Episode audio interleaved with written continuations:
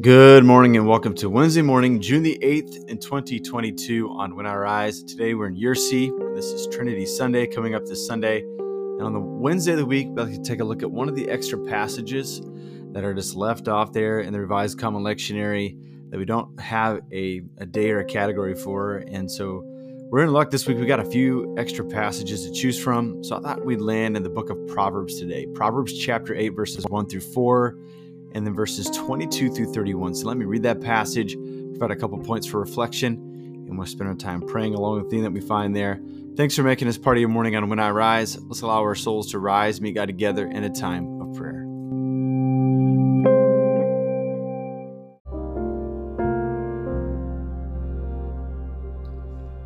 Proverbs chapter 8, verses 1 through 4, and then 22 through 31. Does not wisdom call out?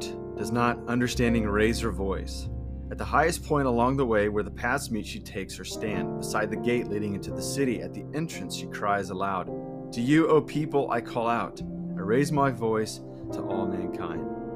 The Lord brought me forth as the first of his works, before his deeds of old. I was formed long ago, at the very beginning, when the world came to be. Where there were no watery depths, I was given birth.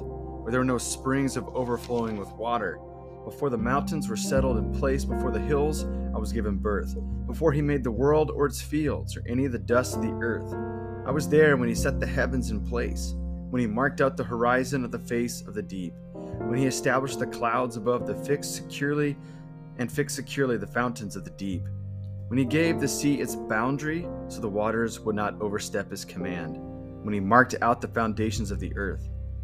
Then I was constantly at his side I was filled with delight day after day, rejoicing always in his presence, rejoicing in his whole world, and delighting in mankind. This is a word of God for us.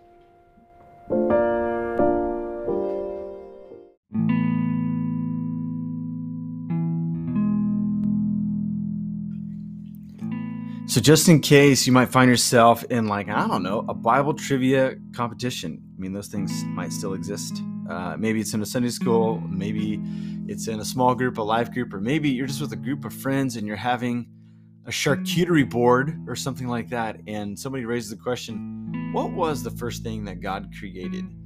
You might be tempted to go to Genesis 1 and 2 and say, Ah, it was the lights. Uh, it was light, right? God says that in Genesis 1, right? And we can begin to go like check through all the order of creation according to Genesis 1, look at Genesis 2, the other creation story, begin to look at the order of that creation story.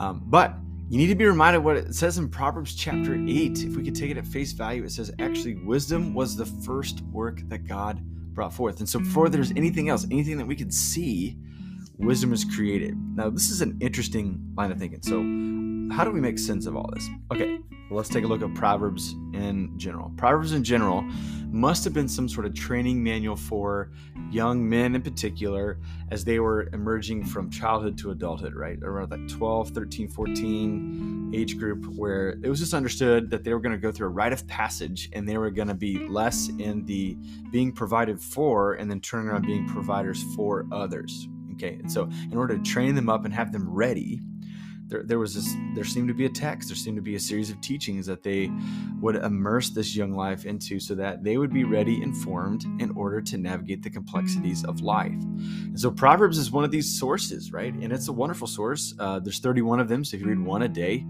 uh, on most months you cover all of the book of proverbs. And you'll find that there's all these truisms right uh, there's these statements about how to keep wealth and not to lose it um, how to be success, successful in your work, or how to have great companionship.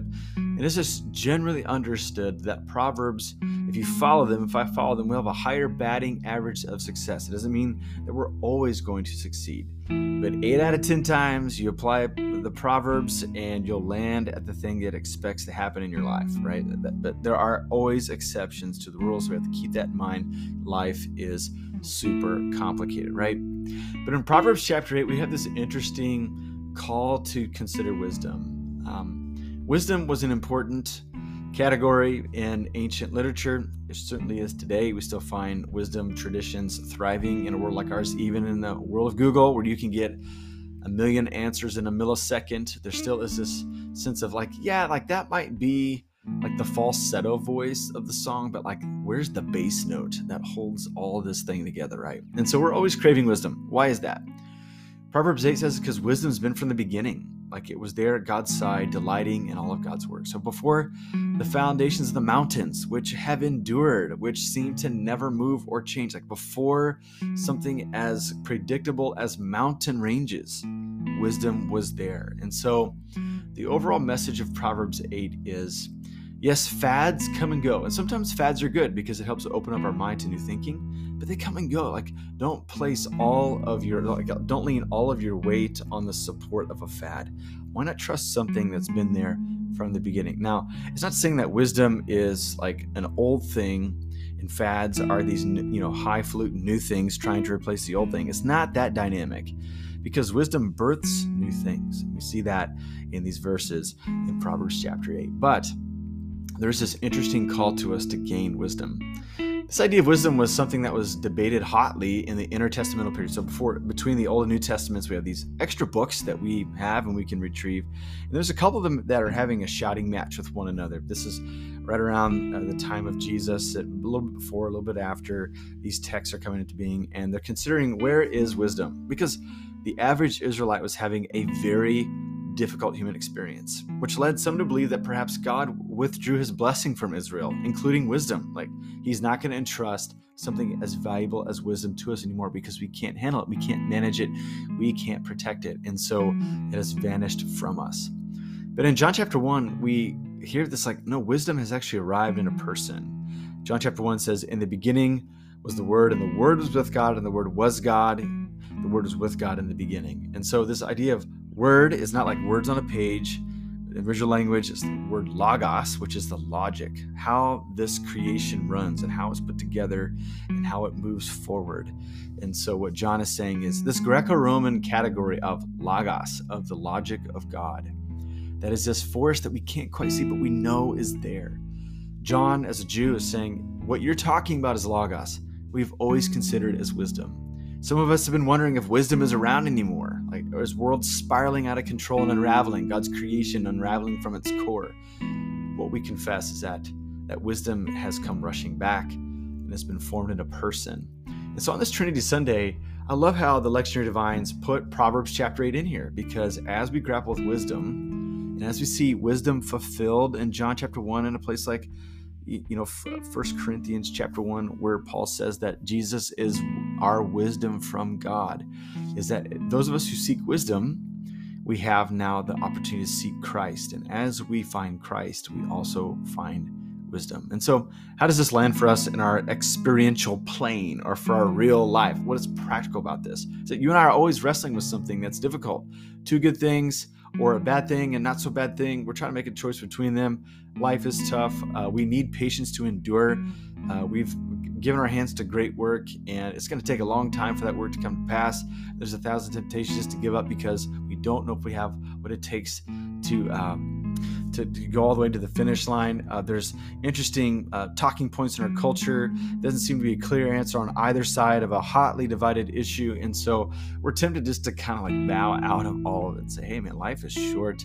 Why get so bogged down with these things?" But wisdom calls us back into the fray. Wisdom says, "Hey, if this is something that's actually eternal, something that's substantial, something that animates human life, it's always worth it." Therefore, you can follow me as a guide through the murky and confusing and haze of this complicated life. Some of us are in the middle of that right now, and so we need wisdom. So we need Jesus. So, with that in mind, let's spend some time praying to our God this morning.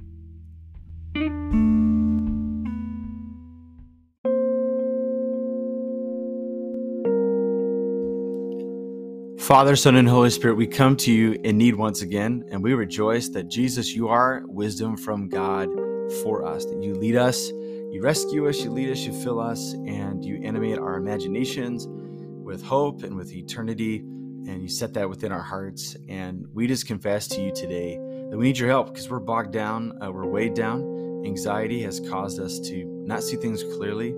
Uh, we hear a shouting match on both sides of an issue, loved ones on both sides of that issue and we have this pull inside. We, would rather like retreat and vanish from it. Uh, we'd rather uh, find some easy, quick answer just to move on so that tensions calm down. But we know that you're up to something. We sense like a bass note, something deep is happening within this culture. And even though people are forecasting um, perhaps overhaul, people are uh, forecasting more difficult days ahead, we just understand that wisdom was there from the beginning and wisdom continues to delight in God's world. And therefore, there is a better word, there is a third way where we can enter into the challenges of life. We can be animated by hope and, and wisdom and joy and grapple with these difficult and thorny issues.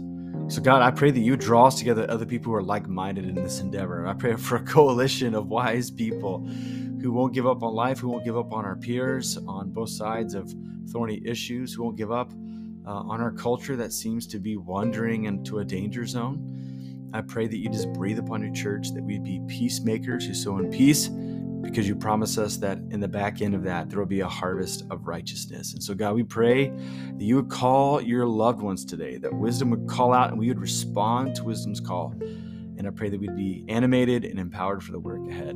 I ask all these things in Jesus' name. Amen.